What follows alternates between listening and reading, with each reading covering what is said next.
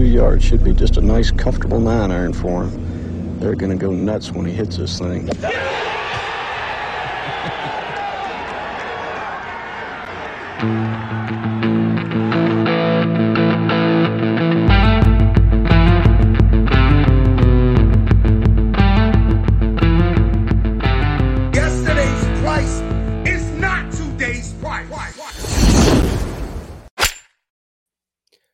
Yo, yo, yo. Welcome in, Golf Degens. Uh, weekly Golf Gambling Club meeting back. Two weeks off. Feels like an eternity. Uh, I was fortunate enough, nice little comfortable nine irons all day last week for Russell Henley. Got another little winner. Got to add him up to the banner. My name, if you're here, is Joe Idoni uh, at Tour Picks on Twitter. Welcome to the Preferred Lines podcast, streaming live right now on Twitter. Also on YouTube. If you're here on Twitter, um, always love for you guys to pop over to the YouTube page. Just search preferred lines. It'll pop up very easily. You'll see the live stream. Drop your name in the comments. Let me know that you're here. Uh, I always like to see who's in the chat. Yeah, asking questions. Also available on iTunes and Spotify via the podcast version soon after we go off the air live tonight. Um, like, subscribe, all that good stuff. You know the deal. We're brought to you by the Fantasy Golf Pod. Chad, Eric, Jish all have content coming out this week. Um, the sort of final stage before you before the tournament starts, they will have a live show there. Appreciate their support for the show as always. Here's what we got on tap for tonight. I'm going to bring a special guest on. We're going to talk a quick course preview for Memorial Park and the Houston Open. Uh, I'll go over some key stats for the week. Then we're just going to get right into the odds board, go through each and every range, top to bottom, see who we like this week. Without further ado, welcome to Preferred Lines. My good pal at Detroit Dave Seven. What up, Drew? How's it going, buddy? Good, Joe. Thanks for having me, man. Congratulations on the uh, the Henley win. You're going to be running out of uh, real estate to be putting uh, new pictures up there. I don't know how you're going to figure that out, but uh, Yep. appreciate you having me, man. How is everything? Everything is great. Uh, it's a good problem to have. I, I, That's I true. luckily, That's Drew, I've got a little wee bit of of of graphic design skills. I'll have to really tap into my resources and see what we got going. But um, you know, just just classic Russell Henley, a nice, easy breezy uh, wire to wire winner. Um, and and things on Sunday were very easy for him, as they always are when you get a Russell Henley ticket. Absolutely. No, it was uh it's good, man. When Russell Henley gets it going, he can uh he can make birdies and bunches and it's kind of what you've had to do here the last few weeks with these kind of birdie fest. Uh looks like we may be changing kind of the script here as we head into this week. Yeah, always um much tougher here. That course is is fun. I believe I think it was my buddy Will Haskett had some good stats about how he had one of the best uh Thursday, Friday, Saturday combinations of all time on the PGA Tour in terms of scoring numbers. Uh lights out performance by him. Everyone was good. Um but uh, you know, an easy 4 what would he win by 4 or 5, I'm not even sure. Yep. Uh, but he was able to kind of coast to a finish. Last time, I believe that the news came out that we're going to see uh, Mayakoba as it's transitioning over to the beginning of the uh, LIV Tour schedule next year. Did you catch that news? I did. I did. And it's it's interesting to kind of tie everything in with this week because the past two champions from this tournament are now on LIV. We know Brooks did a little bit with this course. So everything Yeah. kind of comes full circle here. Um, but th- that's interesting. I mean, again, if you're the PGA Tour, not a stop that you're necessarily concerned with losing. Uh, but you made a great point with Henley. You know how dang hard it is to to go low and then go low the next day and then go low for a third day in a row. We see it all the time. Guys go 62 and it's relatively stale round the next day. So impressive to be able to put three of those together in a row for sure. Yeah, he talked about uh, battling the demons of not being able to close a couple of tournaments afterwards. He was very open about that. Um, he's a father now, like you and I. I was just telling you before we went hot here, I'm battling some golf demons. Uh, Harry Higgs was very open about it as well. That I thought was a very cool interview, um, and just kind of, it's hard, man. Like I was there. It, it's hard to not just as a father of two young kids in in or PGA Tour professional to not just be like excited and happy to and enjoying being out there on the course no matter if you're a 12 a 20 handicap a scratch player like yourself um, it's hard to not be hard on yourself after bad shots and how these guys are able to sort of, you know, deal with that on the PGA Tour level. What did you take from that? Yeah, I, I, I completely agree with that. And I know we talk and people talk a lot about perspective, and of course yeah. it's overblown to an extent, but like it, it is and it isn't, right? Like if you're a PGA Tour player that's gone through pain and struggling, not be able to close the door in events, and and now you have this other bigger power that you go home to with your family and your kids, and it just it, I think it makes it a little easier to absorb kind of you know the pain and disappointment of kind of choking away a week, if you will. Um, but yeah, it's and, and the other thing that that you it's kind of under it not talked about is is the difference of scheduling this year as compared to other years for mm. a lot of these guys. The way that the the tour's kind of flipped up on top of its head with these these bigger events, uh, and it's so it, it's going to be tough for guys to kind of get their schedule down correctly, and and it, so it's it's different. But yeah, when you look at guys like that, it's I think sometimes the perspective thing's overblown, but I do think there's something to it because I think it's easier to kind of put it behind you and move on than kind of sulk and, and kind of feel bad for yourself the way things ended. Yeah, 100%. And um, it's so key in such a mental game. Um, just having a proper perspective and being able to move on to the next shot is something that I struggle with. And um, clearly the PGA Tour pros uh, struggle with as well. You mentioned the changes going on right now in the game of golf. And um, I, I went to LIV golf on Sunday of the Miami finales. I wrote a little article. It's on my page. Um, if you want to check it out, go ahead and read. I know you that. were hesitant to put anything out there in the first place, but I did check it out.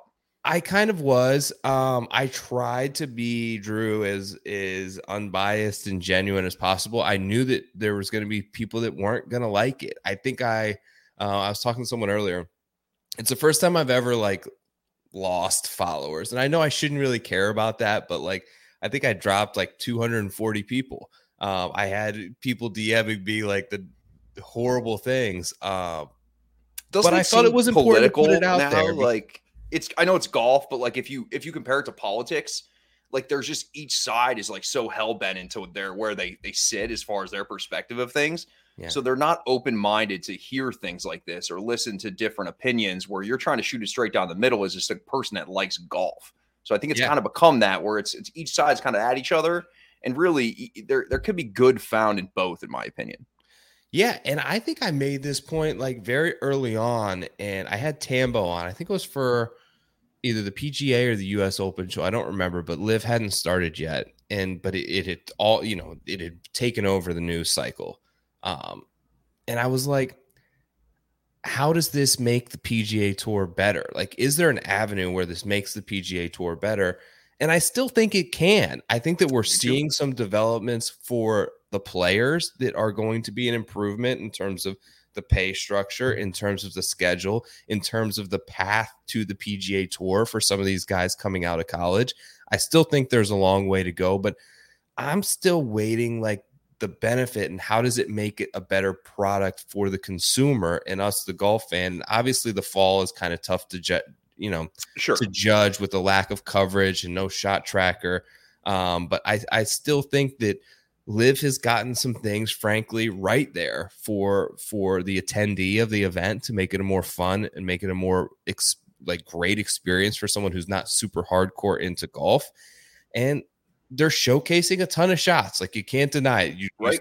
the entire event from start to finish. I think that the like I don't know what they call it, the Peloton or whatever it is on the side of the screen there. I, I hated it at first, but I'm getting eh, like I'm okay with it. Right. Like, like all right. So here would different. be the here's the next level. Like if you're on your phone, you need to be able to tap and like scroll it yourself. I agree that would be elite. Like if you if you're watching it on your phone and they have a way to do that through the app where you see the top, but you can start to scroll and find your guys. There's good things coming out of it, politics aside.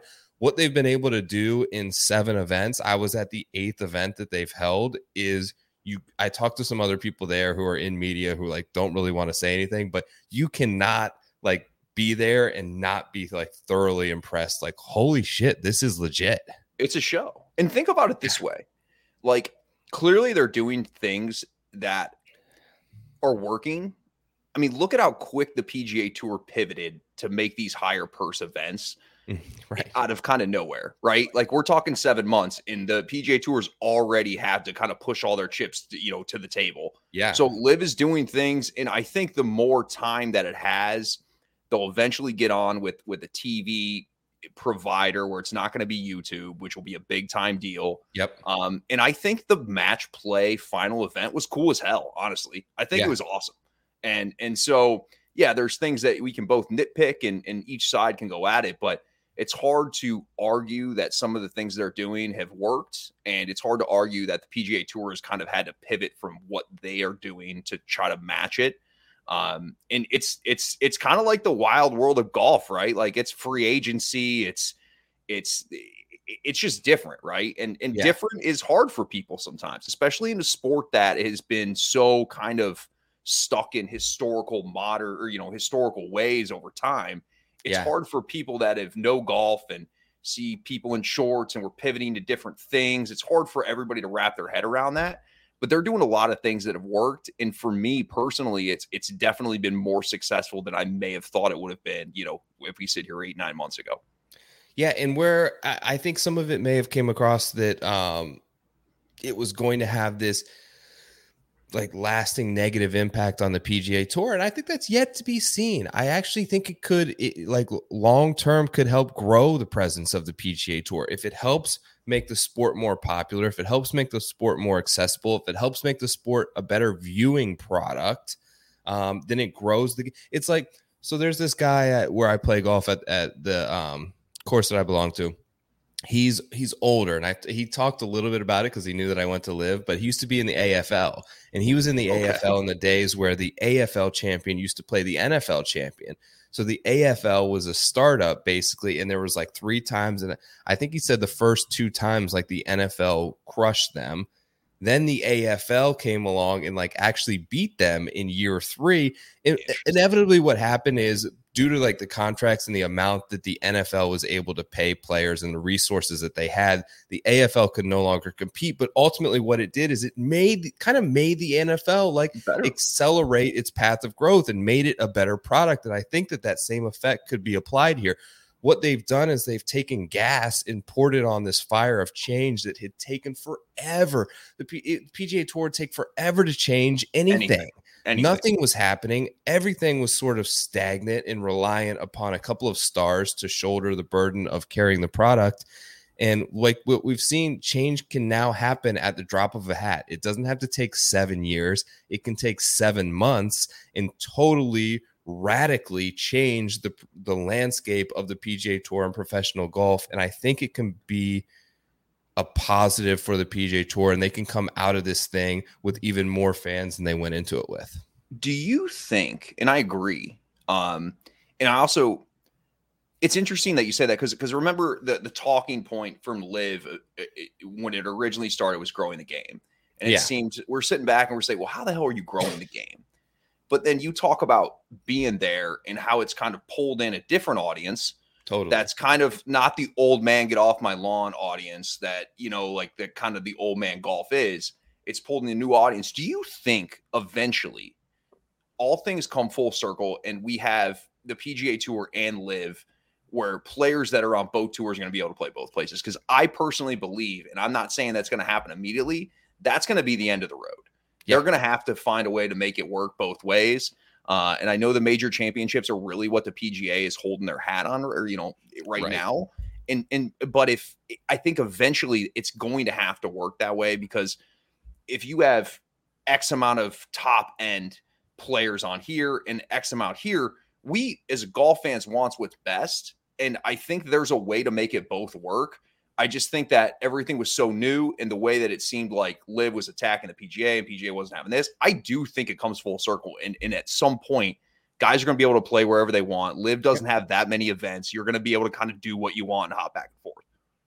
I believe it as well. There's going to need to be compromise. And that's not going to happen right away. LIV's going to have to earn it. And this is kind of what I wrote about. In they're doing so. So they're, they're instead of playing this role of disruptor and and politics aside where the money comes from they're going to have to make an impact one event at a time and that may take longer than they envision but from what I was at in Miami, they made an impact on everyone there. Kids loved it, Drew. Like your five year old daughter, if they're into golf at all, would have absolutely loved it. My wife loved it. People that aren't the anomaly like us, the guys who put 20 hours a week into right. watching and researching and knowing every aspect of golf, had an incredible time. And they made a difference within all those people. They also made a difference in the community that they were in. I'll, say, like, there's some good things that they are doing that are very underreported. They had a chipping thing basically where they had like bins of like 5 15 25 dollars where any chip that you made they were donating to the hurricane relief fund on the west coast. Over 50% of all their merchandise sales went directly to helping the hurricane relief funds. Like they're giving back. They had all awesome. kinds of kids from the first tee there that they were like basically treating like first class with lanyards and giving complete access to all it's these like inner city sort of Miami you know, it's kids that would have never been able to see Dustin Johnson and Cam Smith and Brooks and Louis. And they're, they're, there's incrementally they're making an impact. And I think over time that if they continue to do that, there's going to be a compromise there. And I think Rory's kind of alluded to it. I think Matt Fitzpatrick has alluded to it many times where, look, for the good of the game, for the good of the sport, for the good of both tours, let's figure this thing out. I think Rory's the barometer of, of how the PGA feels too. Totally. Right? Like when you see Rory from six months ago and how against everything he was to recently in the last few months, his his stance is kind of softened, right?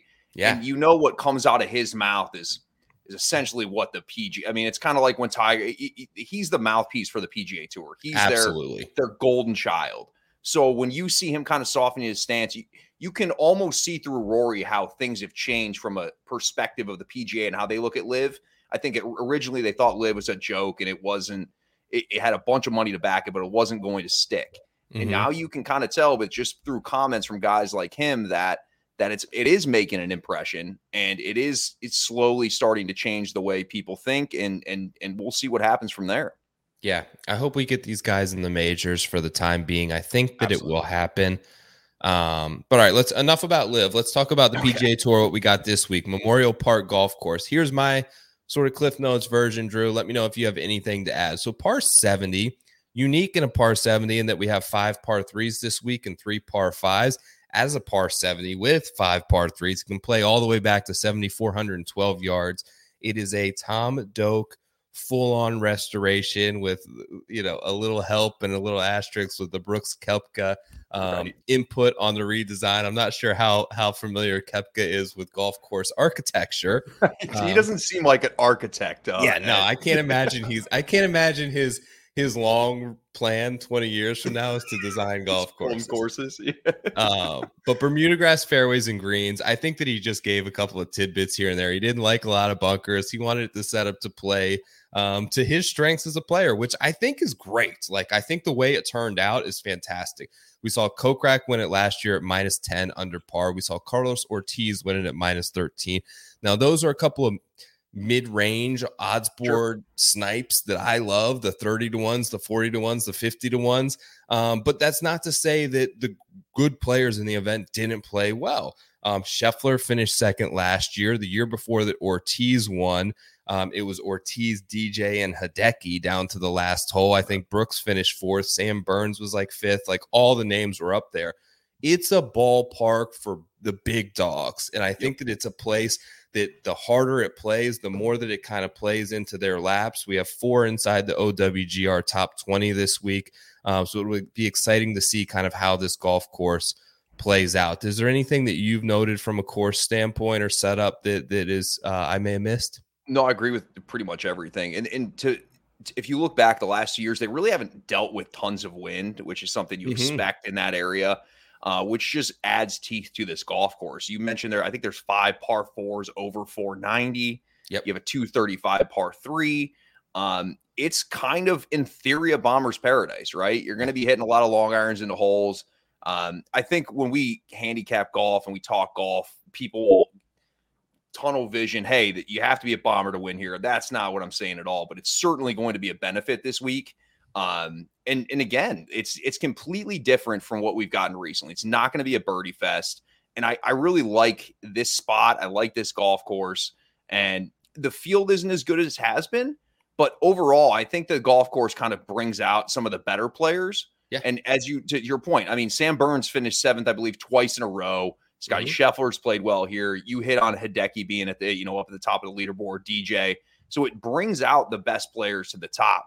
Right. Uh, and I think that's all you can ask for out of a tournament. And and so I'm excited to I'm not the birdie fest guy. I don't like 25, 30 under.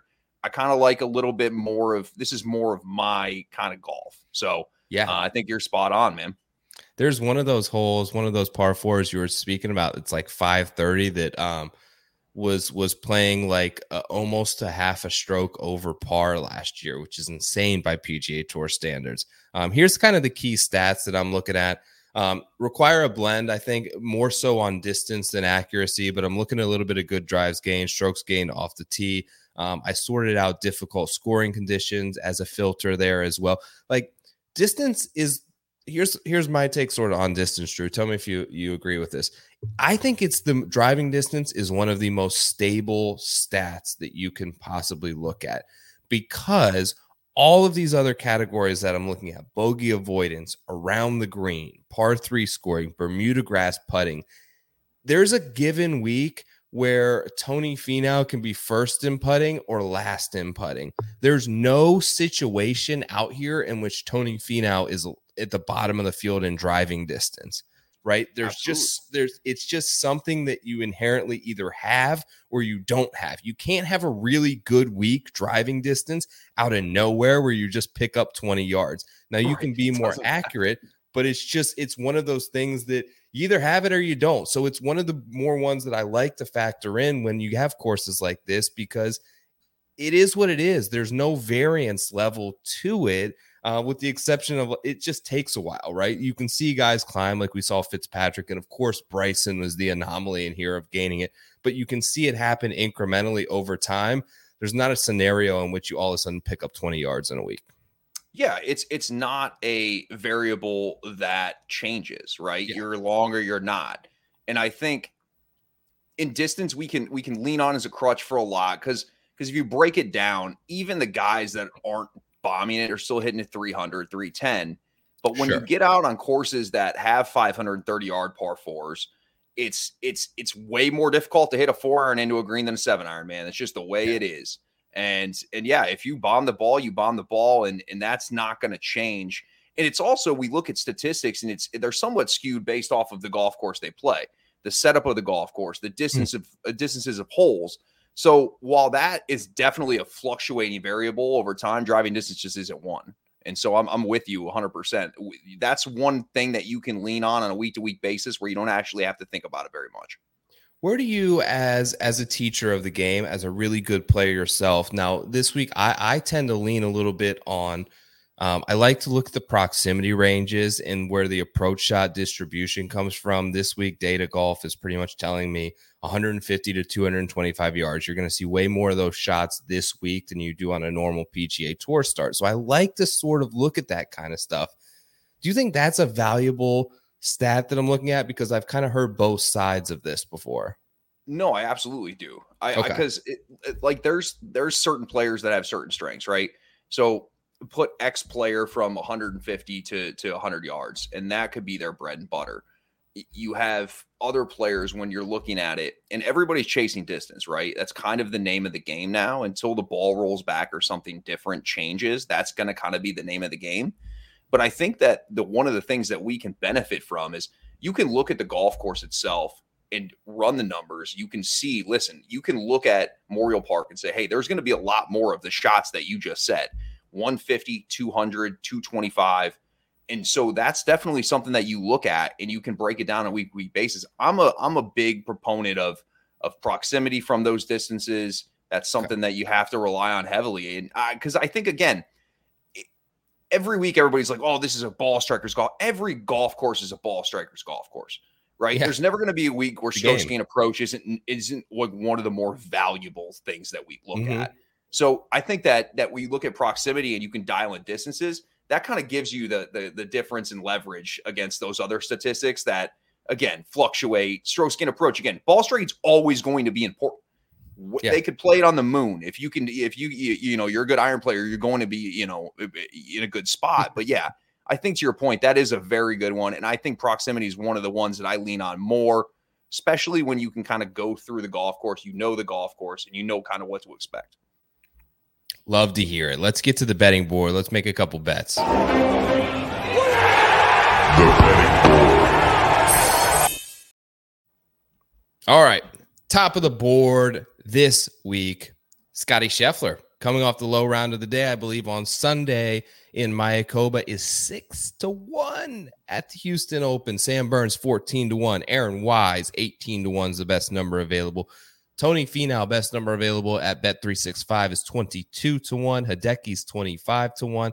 Henley coming off a of victory is 25 to 1. Drew, is there anything there that you like or you don't? again, I, I don't know about you, but I, I can never swallow a six to one. Uh, as much no, as I like Scotty Scheffler, I just that's that not yet. something I'm interested in. The Tony Finau number over 20 is very interesting. We talked about the golf course itself. This seems like a Tony Finau golf course. Um, so that's a number I'm willing to be interested in. You could talk me into Sam Burns uh, based off the the past two finishes here, but I think at the top of the board it's got to be Tony. Uh, again, concerns with with Russell Henley. I know he just won last week, but we talk about the kind of style of golf course. I just don't think it fits him. Where you at with the top here? Um, I went Finau. I actually got an early morning 25 to 1, which I love because I laughed at Aaron Wise at 18 Beautiful. to 1. Could not believe that number was on Finau coming off of a couple of victories like in the late summer. I have him top 10 in the field in strokes gain off the tee, strokes gain total on difficult courses around the green, top eight. Uh, strokes gained approach, one. Bogey avoidance, one. Good drives gained, fourth. We know he's up there in distance. He's doing it all. And the approach numbers, like you mentioned, they're always important. What I like to do is kind of also look at that by by by course length, kind of what you mentioned. that sort of brings in that proximity to it. So I filtered it by, on 7,400 plus yard golf courses. Now I know this is maybe a hair under that, depending on the tees, but given par is 70 and there's five right. par threes, it's going to play very long. So I think when you look at approach numbers, especially when you're pulling a lot of the data from some of these stops at the fall, if you're pulling data from Bermuda, from Mayakoba, even though there's not shot tracker there, but a lot of these stops were very short courses, is my point. And if you're looking at strokes gain approach numbers, you could be talking about totally different clubs that are going to be the focus this week. So he's number one there in strokes gain approach on long golf courses. I know the course history here isn't great. Um, I also know that his last performance out at Mayakoba last week wasn't great. Maybe get here a little bit early. Um, President's Cup and Mayakoba is really the only time that we've seen him since the, right. since the Tour Championship. Um, I'm gonna I'm gonna roll the dice here. I think he's one of the top four players in this field, and we mentioned it's a course that I think is suited for for the best players. I think a 25 to one, even a 22 to one, is a very fair number on Finau.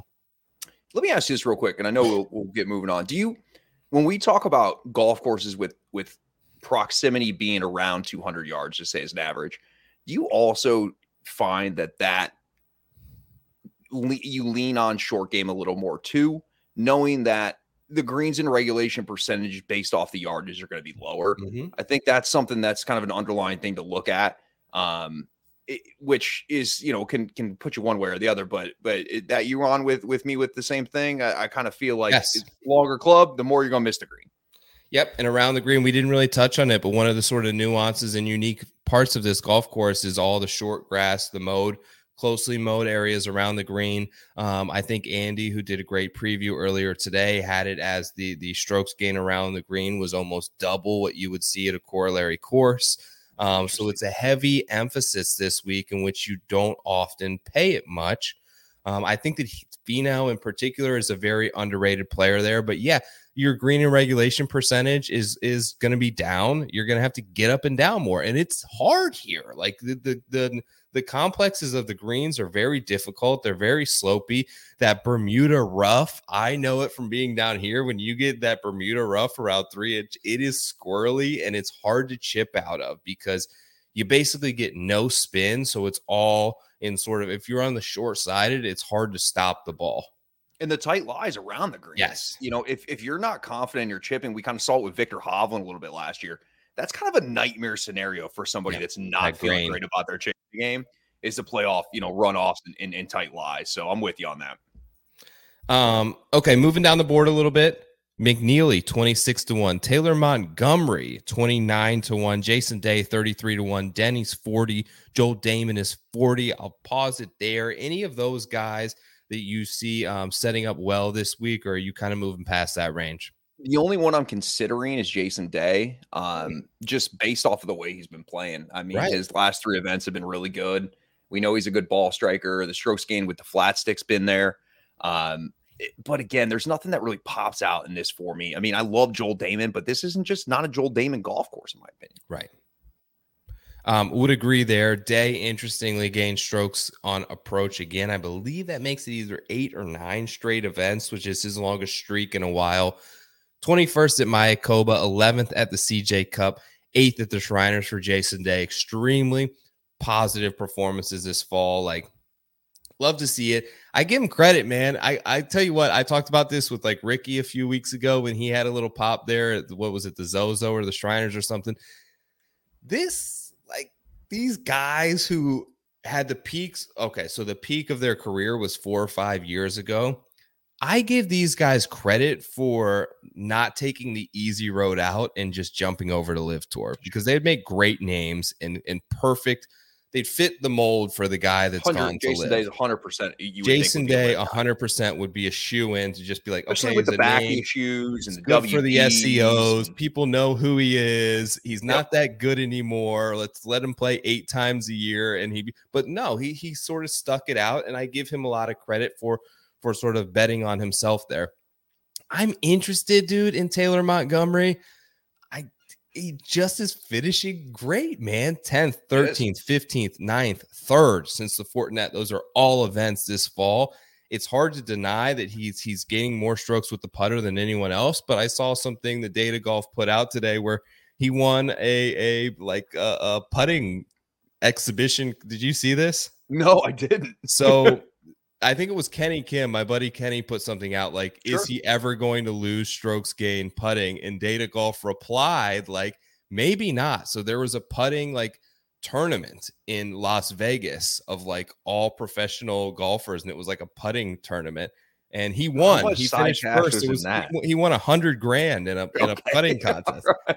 So he's clearly just he's feeling I mean, good. He's feeling good. Thing. It's I guess my point being is like you look at someone like Denny and it's just kind of ingrained in you who's around the same number. Like, yeah, he's one of the best putters in the world. I didn't really envision that out of Taylor Montgomery when he first came up to the tour in the fall, but I think we've just got to settle into this spot where yeah, he's he's that guy who's going to gain 0.8 strokes to to 1.5 strokes putting in most events that he played and if he can get other things going he certainly has a talent level that exceeds another great putter like denny. And he can move it. Like he hits it far off the tee. Yeah. he's pretty accurate. It's really all comes down to his approach numbers because everything else at this time's clicking. I, I i don't have any issue with that. I like it. Yep i haven't done it yet though. Um some guys here moving on 50 to 1, Alex Noren, Davis Riley. Emiliano Grillo is 50 to 1. Matthew NeSmith is 50. Sahith is here at 50. That's a little nice little drift for him.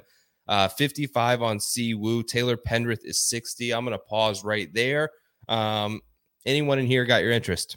Yeah, the only one would be Si Woo. Um, again, with that number in this field, I, I just it's hard for me not to make a play on him when you get him over 50 in this field with his kind of win equity or his upside. I could get behind that, but that's that's the only guy I'm thinking in that that range.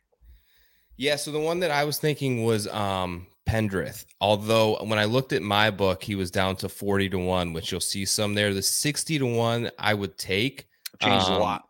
I went another we'll talk about him next, but I went another uh, with another guy in the same region just because I couldn't get that price. But um, top three in the field in distance, top three in the field in strokes gained off the tee.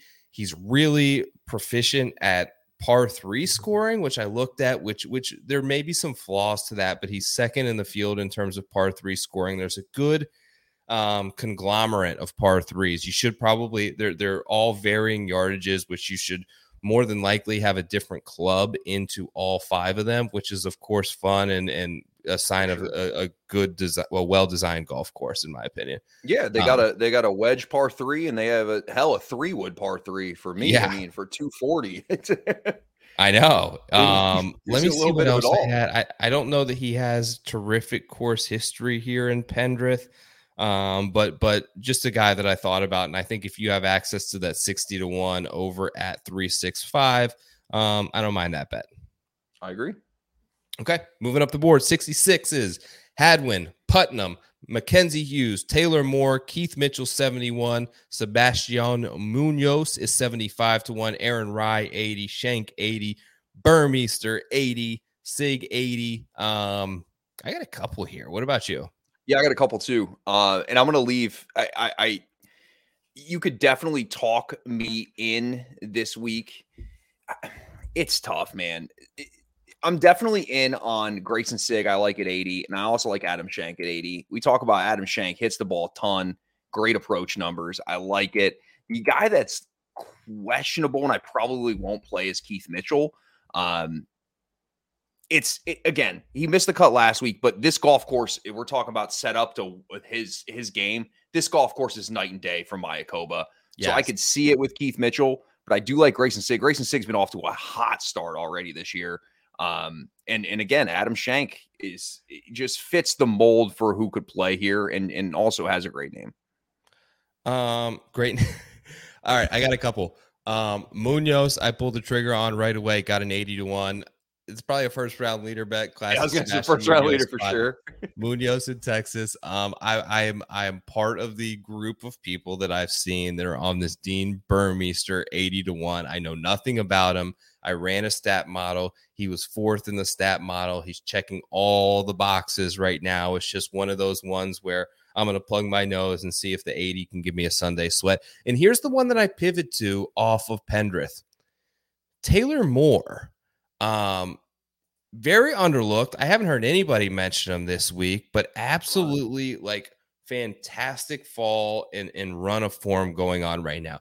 He gained strokes, Drew, in every single stat category right now when you're looking at the last 50 rounds off the tee, approach, around the green, putting, tee to green. He's plus in every single one of those categories. Here are his finishes so far in the fall 23rd at the CJ Cup in a great field. That's a good finish.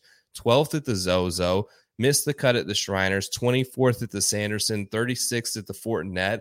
Um, so that's that's four out of five event top 36 or better. So he's making the cut and finishing in the top half within that cut. He's from Texas. I believe San Angelo, when I looked it up, Texas, which is about an hour from here. Grew up playing in his entire life in Oklahoma, went to school at Arkansas, should be familiar with the conditions and the climate and everything else that goes along with that. Should be a nice, comfortable spot for him. Uh, 66 to 1, I thought was a pretty good number. It's a great number. I, I actually would consider a placement bet on him as well. Um, yeah. Just based off the way it's trending. If you if you don't want to go with the outright, you can throw in a top 10 for I'm, I'm assuming pretty good value. So I had him down. I had him sort of pegged a little while ago as like birdie fest guy, right? Like courses where there's a ton of birdies, that would be his spot. Then he finished top 12 at the Zozo, which wasn't exactly a birdie fest. Then exactly. the CJ Cup, which was kind of hard. He finished 23rd. So he was able to carry those performances into two courses that I didn't think set up great for his style of play, um, which I think just goes to show you like the confident state that he's in right now as a player. I agree. Listen, man, when you're when you get it going, it, it, we I know we talk about a lot of it, all these different variables, but there's nothing like being on a heater, man. Throw it yeah. all out the out, out, the window. If if you're playing well and you're confident, that hole looks like a beach ball. So I, I don't I, I love riding a hot hand. Full on long shot range. Straka, Will Gordon, both playing pretty well at 80 to 1. Wyndham Clark's 80. Wu is 90. Lowers 90. Smalley, Hodges, Long, Champ, Thompson, Suh, List. These are all guys kind of in triple digits here. Um, there's some like old school names. We talked about old guys getting it back. That would be Justin Rose is 110 to 1, Gary Woodlands 125 to 1, Molinari, who had a decent little run here, is 125 to 1. Is there anybody up here for you that you think may be worth a bet or a placement like a top 20 this week? I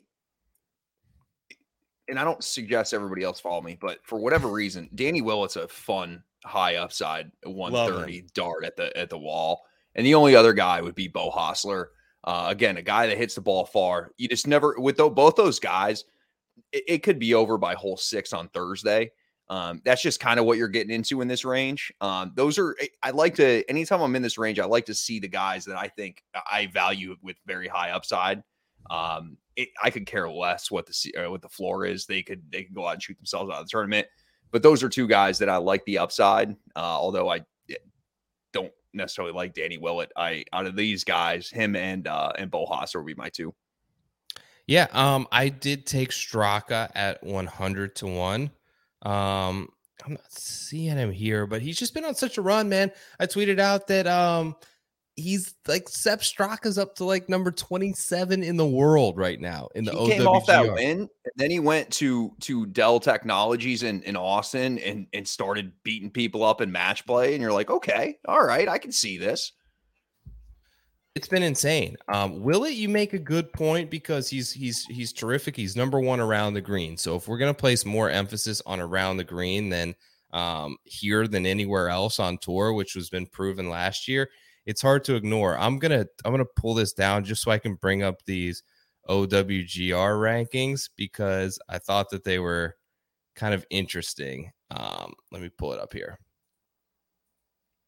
All right, current OWGR rankings. Cam Smith dropped from number three. I thought that that was noticeable because we're going to start to see a momentous drop from Cam Smith as it's yeah. as it's coming, free, which is unfortunate. Fall, you will. Um, Morikawa went from number two in the world last year. He was actually number one, I believe, up until the Hero World Challenge, which um, was was overtaken by Jon Rahm at the Hero, if I have that correctly. Anyways, he was number one for a good bit of the end of last year. Is now tenth. Um, so a big slide for him. Here's where Straka, look at this 27th in the world, climbed all the way up from 214th in the world last year. He currently is ranked ahead of Ancer, Hatton, Henley, DJ, um, Adam Scott, Taylor Gooch, Brooks Koepka. Like all of these guys, uh, Straka has been able to um, move past, which is kind of crazy. Another one of the big drops I found was really weird. Where is he? Um, it's impressive to go from look at this 47th. What happened to Daniel Berger? He didn't go to LIV. That injury, I think he hurt his wrist and he just hasn't been the same since. I was really surprised because I didn't realize he had kind of fallen off that bed. Most of these other Either, guys, I didn't think it was that bad. That have fallen off, yeah, or, or have gone to LIV. But Berger's the one that has stuck around. That was a top twenty player last year. That's almost out of the top fifty right now, uh, which was kind of wild. The other one that um, was the massive jump was Kurt Kitayama from 250th in the world up to 41st in the world. Like what a jump from him. I just kind of yeah. wanted to show like I, I, thought some of that stuff was interesting and it's going to continue to be interesting until um, LIV gets starts getting awarded uh, OWGR points and how that works out because we're going to see a lot of a lot of change and a lot of movement here in the weeks coming.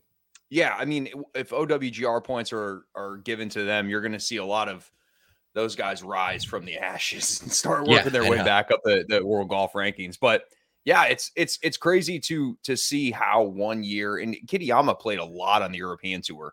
Right. And he started to get his game together. He, he he fully committed to playing on the PGA tour and and his life changed dramatically over the last year. If you look at purses from the PGA to the European tour, um, it, that's golf, man. You can rise up from being just a disaster or you can free fall. And and and golf's the funny sport where you can wake up and, and, be lost and lose your game and uh, you did nothing but fall asleep. So it's it's why it's the best and it's why, in my opinion, it's most fun to bet on. I'm laughing because I, I, I know that pain all too well. Totally losing your game, oh, Drew. Yeah. it was awesome to have you on. Thank you so much for joining me.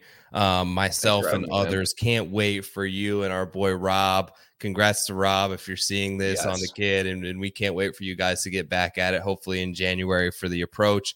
Uh, was a pleasure to have you on Preferred Lines. I really appreciate you being the guest this week. I hope you have a great week, bud. Thanks a lot. Yeah, you do the same, man. Hey, thanks again for having me. Later. All right, gang. That's going to wrap it up for your Golf Gambling Club meeting this week. I appreciate you checking out Preferred Lines. Give me a like, give me a subscribe tell a friend. Lost some followers. Hook me up. Um, I need to get back on the right path. Uh, I'm, I'm excited to bring the show back after two weeks off. I, have got some exciting stuff planned for the new year that, that I can't wait to sort of divulge and get more into.